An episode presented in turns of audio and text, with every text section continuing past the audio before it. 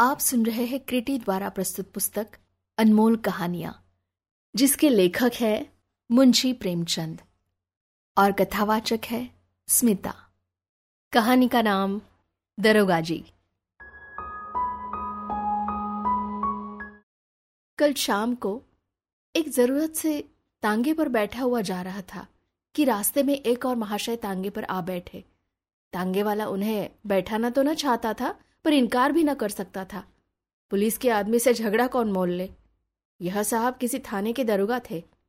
एक मुकदमे की पैरवी करने सदर आए थे। मेरी आदत है कि पुलिस वालों से बहुत कम बोलता हूँ। सच पूछिए तो मुझे उनकी सूरत से नफरत है। उनके हाथों प्रजा को कितने कष्ट उठाने पड़ते हैं। इसका अनुभव इस जीवन में कई बार कर चुका हूँ। मैं जरा एक तरफ़ खिसक गया और मुँह फेर कर दूसरी ओर देखने लगा कि दरोगा जी बोले जनाब, यह आम शिकायत है कि पुलिस वाले बहुत रिश्वत लेते हैं। लेकिन यह कोई नहीं देखता कि पुलिस वाले रिश्वत लेने के लिए कितने मजबूर किए जाते हैं। अगर पुलिस वाले रिश्वत लेना बंद कर दे तो मैं हलफ से कहता हूँ, ये जो बड़े बड़े ऊँची पगड़ियों वाले रईस नज़र आते हैं, सब के सब जेल खाने के अंदर बैठे दिखाई दे। अगर हर एक मामले का चालान करने लगे तो दुनिया पुलिस वालों को और भी बदनाम करे। आपको यकीन ना आएगा जनाब, रुपए की थैलियाँ गले लगाई जाती है, हम हज़ार इनकार करें। पर चारों तरफ़ से ऐसे दबाव पड़ते हैं कि लाचार होकर लेना ही पड़ता है। मैंने उपहास के भाव से कहा, जो काम रुपए लेकर किया जाता है, वही काम बिना रुपए लिए भी तो किया जा सकता है। दरोगा जी हंसकर बोले, वह तो गुनाह बेलज्जत होगा, बंदा परवर। पुलिस का आदमी इतना कट्टर देवता नहीं होता, और मेरा ख्याल है कि शायद कोई इंसान भी इतना बेलौस नहीं हो सकता। और सिंगों के लोगों को भी देखता हूँ, मुझे तो कोई देवता ना मिला। मैं अभी इसका कुछ जवाब दे ही रहा था कि एक मियाँ साहब लंबी अचकन पहने तुर्की टोपी लगाए तांगे के सामने से निकले। दरोगा जी उन्हें देखते ही झुक कर सलाम किया और शायद मिजाज शरीफ पूछना चाहते थे कि उस भले आदमी ने सलाम का जवाब गालियों से देना शुरू किया। जब तांगा कई कदम आगे निकल गया तो वह एक पत्थर लेकर तांगे के पीछे दौड़ा। तांगे वाले ने घोड़े को तेज किया। उस भले मानस ने भी कदम तेज किए और पत्थर फेंका। मेरा सिर बाल बाल बच गया। उसने दूसरा पत्थर उठाया। वह हमारे सामने आकर गिरा। तीसरा पत्थर इतनी ज़ोर से आया कि दरोगा जी के घुटने में बड़ी चोट आई। पर इतनी देर में तांगा इतनी दूर निकल आया था कि हम पत्थरों की मार से दूर हो गए थे। हाँ गालियों की मार अभी तक जारी थी।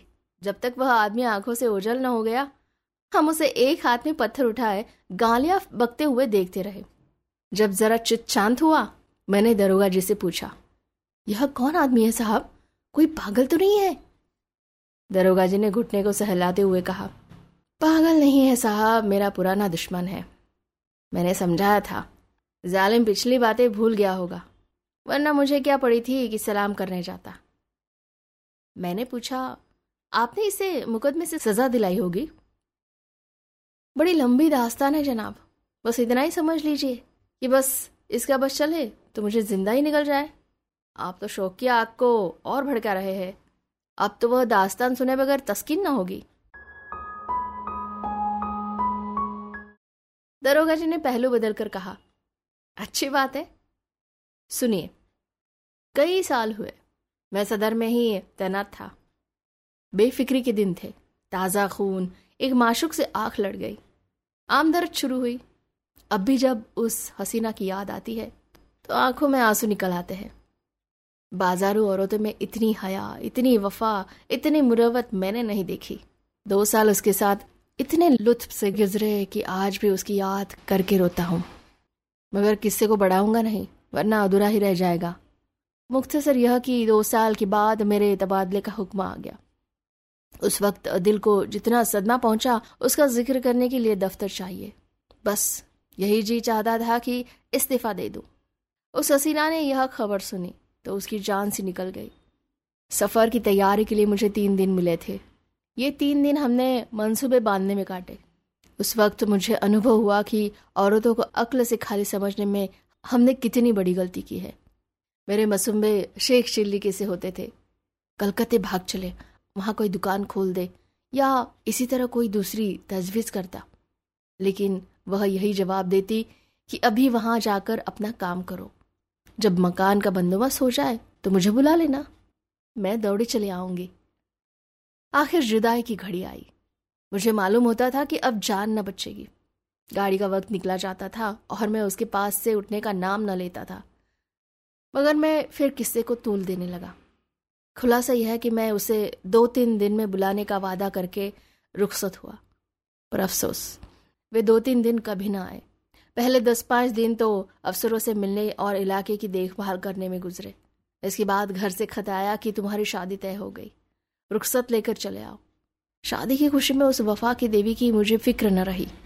शादी करके महीने भर बाद लौटा तो बीवी साथ थी। रही सही याद भी जाती रही। उसने एक महीने के बाद एक खत भेजा, पर मैंने उसका जवाब न दिया। डरता रहता था कि कहीं एक दिन वह आकर सिर पर सवार न हो जाए, फिर बीवी को मुँह दिखाने लायक भी न रह जाऊँ। साल भर के बाद मुझे एक काम से सदर आना पड़ा। उस वक्त मुझे उस औरत की याद आई। सोचा ज़रा चलकर देखना चाहिए, किस हालत में है। फ़ौरन अपने खत न भेजने और इतने दिनों तक न आने का जवाब सोच लिया और उसके द्वार पर जा पहुँचा। दरवाज़ा साफ़ सुथरा था। मकान की हालत भी पहले से अच्छी थी। दिल को खुशी हुई कि इसकी हालत उतनी खराब नहीं है जितनी मैंने समझी थी। और क्यों खराब होने लगी? मुझ जैसे दुनिया में क्या और आदमी ही नहीं है? मैंने दरवाज़ा खटखटाया। अंदर से वह बंद था। आवाज़ आई, कौन है? मैंने कहा वाह, इतनी जल्दी भूल गई। मैं हूँ बशीर।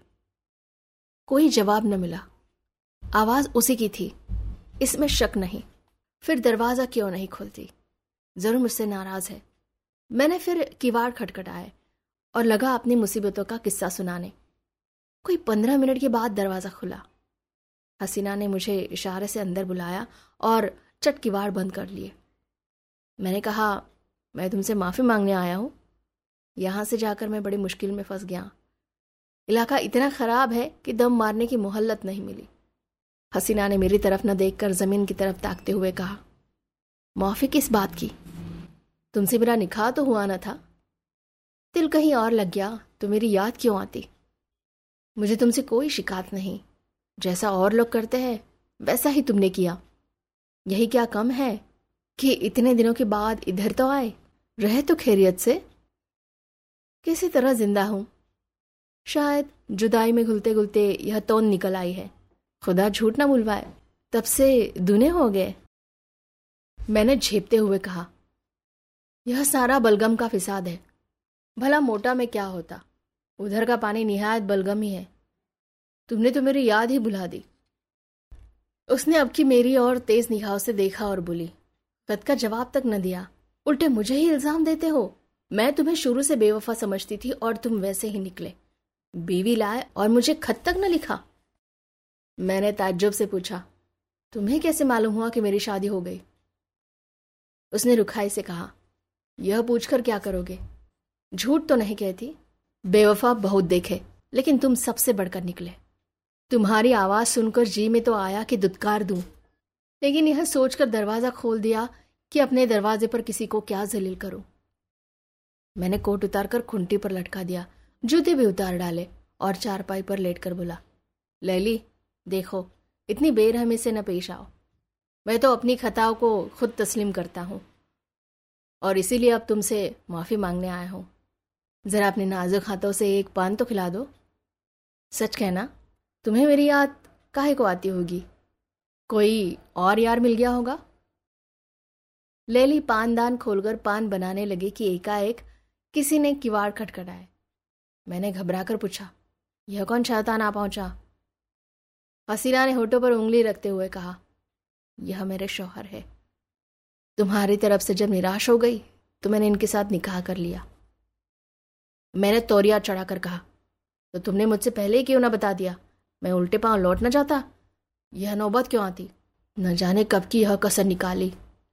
मुझे क्या मालूम कि यह इतने जल्दी आ पहुँचेंगे?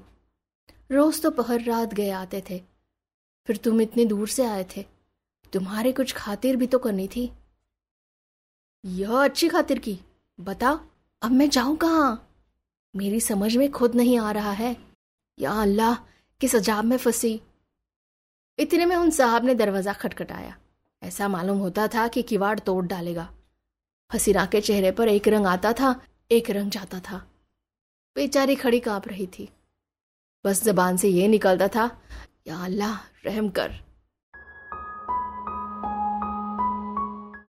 बाहर से आवाज़ आई, अरे तुम क्या सर शाम से सो गई? अभी तो आठ भी नहीं बजे, कहीं सांप तो नहीं सूंघ गया? अल्लाह जानता है, अब और देर की तो किवाड़ चिड़वा डालूँगा। मैंने गिड़गिड़ा कर कहा, खुदा के लिए मेरे छिपने की कोई जगह बताओ, पिछवाड़े कोई दरवाज़ा नहीं? ना, संडास तो है सबसे पहले वह वही जाएँगे। अच्छा सामने कोठरी कैसी है? हाँ है तो लेकिन कहीं कोठरी खोलकर देखा तो? बहुत डबल आदमी है। तुम जैसे दो को बगल में दबा ले तो खोल दो कोठरी। वह जो ही अंदर आएगा, मैं दरवाज़ा खोलकर निकल भागूँगा। हसीना ने कोठरी खोल दी। मैं अंदर जा घुसा। दरवाज़ा फिर बंद हो गया। मुझे कोठरी में बंद करके हसीना ने जाकर सदर दरवाज़ा खोला और बोली, क्यों किवाड़ तोड़े डालते हो? आ तो रही हूँ। मैंने कोठरी के किवाड़ों के दराजों से देखा। आदमी क्या पूरा देव था। अंदर आते ही बोला, तुम सर शाम से सो गई थी? हाँ जरा आँख लग गई थी। मुझे तो ऐसा मालूम हो रहा था कि तुम किसी से बातें कर रही हो। वह हम की दवा तो लुकमान के पास भी नहीं। मैंने साफ़ सुना, कोई ना कोई था ज़रूर। तुमने उसे कहीं छिपा रखा है। इतनी बातों से तुमसे मेरा जी जलता है। सारा घर तो पड़ा है। देख क्यों नहीं लेते? देखूँगा तो मैं ज़रूरी। लेकिन तुमसे सीधे सीधे पूछता हूँ, बतला दे कौन था? हसीना ने कुंजियों का गुच्छा फेंकते हुए कहा, और कोई था तो घर में ही ना होगा? लो, सब जगह देखाओ सुई तो है नहीं कि मैंने कहीं छिपा दी हो। वह शैतान इन चकमों में ना आया। शायद पहले भी ऐसा ही चरका खा चुका था। कुंजियों का गुच्छा उठाकर सबसे पहले मेरी कोठरी के द्वार पर आया और उसके ताले को खोलने की कोशिश करने लगा। गुच्छे में उस ताले की कुंजी न थी। बोला, इस कोठरी की कुंजी कहाँ है? हसीना ने बनावट ताजुब से कहा, अरे तो क्या उसमें कोई छिपा बैठा है? वह तो लकड़ियों से भरी पड़ी है। तुम कुंजी दे दो ना। तुम भी कभी कभी पागलों के से काम करने लगते हो। अंधेरे में कोई सांप बिच्छू निकल आए तो? ना भैया, मैं उसकी कुंजी ना दूँगी। बला से सांप निकल आएगा? अच्छा ही हो। निकल आए। इस बेहयाई की ज़िंदगी से तो मौत ही अच्छी। हसीना ने इधर उधर तलाश करके कहा जाने इसकी कुंजी कहाँ रख दी। ख्याल नहीं आता। इस कोठरी में तो मैंने और कभी ताला नहीं देखा। मैं तो रोज लगाती हूँ। शायद कभी लगाना भूल गई हूँ तो नहीं कह सकती। तो तुम कुंजी न दोगी। कहती तो हूँ, इस वक्त नहीं मिल रही है। कह देता हूँ, कच्चा ही खा जाऊँगा। अब तक तो मैं किसी तरह जब्त किए खड़ा रहा। बार बार अपने पर गुस्सा आ रहा था कि यहाँ क्यों आया? न जाने यह शैतान कैसे पेश आए। कहीं तेज में आकर मार ही न डाले। मेरे हाथों में तो कोई छुरा भी नहीं। या खुदा अब तू ही मालिक है। दम रोके हुए खड़ा था कि एक पल का भी मौका मिले तो निकल भागो। लेकिन जब उस मरदूद ने किवाड़ों को ज़ोर से धमधमाना शुरू किया, तब तो रूह ही फना हो गई। इधर उधर निगाह डाली कि किसी कोने में छिपने की जगह है या नहीं। किवाड़ के दराजों से कुछ रोशनी आ रही थी। ऊपर जो निगाह उठाई तो एक मचान सा दिखाई दिया। डूबते को तिनके का सहारा मिल गया। वो चक्कर चाहता था कि ऊपर चढ़ जाऊँ।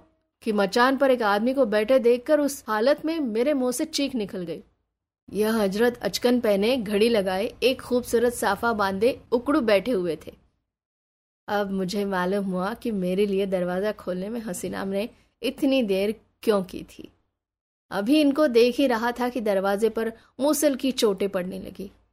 मामूली किवाड़ तो थे ही, दोनों किवाड़ नीचे आ रहे और वह मरदूद लालटेन लिए कमरे में घुसा। उस वक्त मेरी क्या हालत थी, इसका अंदाज आप खुद कर सकते हैं। उसने मुझे देखते ही लालटेन रख दी और मेरी गर्दन पकड़कर बोला अच्छा आप यहाँ तशरीफ़ रखते हैं। आइए, आपकी कुछ खातिर करो। ऐसे मेहमान रोज कहाँ मिलते हैं? यह कहते हुए उसने मेरा एक हाथ पकड़कर इतने ज़ोर से बाहर की तरफ़ ढकेला कि मैं आँगन में औंधे जा गिरा। उस शैतान की आँखों से अंगार निकल रहे थे। मालूम होता था, उसके होठ मेरा खून चूसने के लिए बड़े आ रहे हैं। मैं अभी ज़मीन से उठने भी न पाया था कि वह कसाई एक बड़ा सा तेज छुरा लिए मेरे गर्दन पर आ पहुँचा। मगर जनाब, हूँ पुलिस का आदमी। उस वक्त मुझे एक चाल सूझ गई। उसने मेरी जान बचा ली। वरना आज आपके साथ तांगे पर न बैठा होता। मैंने हाथ जोड़कर कहा हुजूर, मैं बिल्कुल बेकसूर हूँ। मैं तो मीर साहब के साथ आया था। उसने गरज कर पूछा, कौन मीर साहब? मैंने जी कड़ा करके कहा, वही जो मचान पर बैठे हुए हैं। मैं तो हुजूर का गुलाम ठहरा। जहाँ हुक्म पाऊँगा, उनके साथ जाऊँगा। मेरी इसमें क्या खता है? अच्छा तो कोई मीर साहब मचान पर भी तशरीफ़ रखते हैं? उसने मेरा हाथ पकड़ लिया और कोठरी में जाकर मचान पर देखा। वह हज़रत सिमटे सिमटाए भीगी बिल्ली बन बैठे थे। चेहरा ऐसा पीला पड़ गया था, गोया बदन में जान ही नहीं।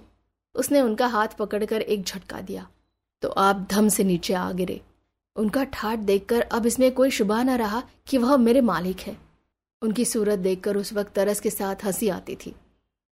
तू कौन है बे? जी, मैं, मेरा मकान, यह आदमी झूठ है। ये मेरा नौकर नहीं है। तो यहाँ क्या करने आया था? मुझे यही बदमाश मेरी तरफ़ देखकर धोखा देकर लाया था। ये क्यों नहीं कहता कि मज़े उड़ाने आया था? दूसरों पर इल्ज़ाम रखकर अपनी जान बचाना चाहता है, सुअर। ले, तू भी क्या समझेगा कि किसके पाले पड़ा था? यह कहकर उसने उसी तेज छुरे से उन साहब की नाक काट ली। मैं मौका पाकर बेतहाशा भागा। लेकिन हाय हाय की आवाज़ मेरे कानों में आ रही थी।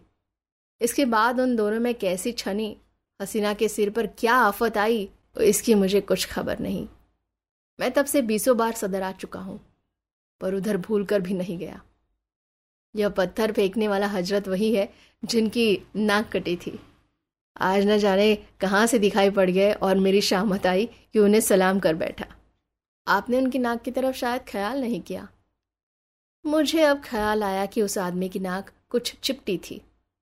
बोला हाँ नाक कुछ चिपटी तो थी, मगर आपने उस गरीब को बुरा चरका दिया। और करता ही क्या, ज़रूर दबा लेते, मगर चोर का दिल आधा होता है। उस वक्त अपनी अपनी पड़ी थी कि मुकाबला करने की सूझी। कहीं उस रम झल्ले में धर लिया जाता तो आबरू अलग जाती और नौकरे से अलग हाथ धोता। मगर अब इस आदमी से होशियार रहना पड़ेगा। इतने में चौक आया। और हम दोनों ने अपनी अपनी राह ली।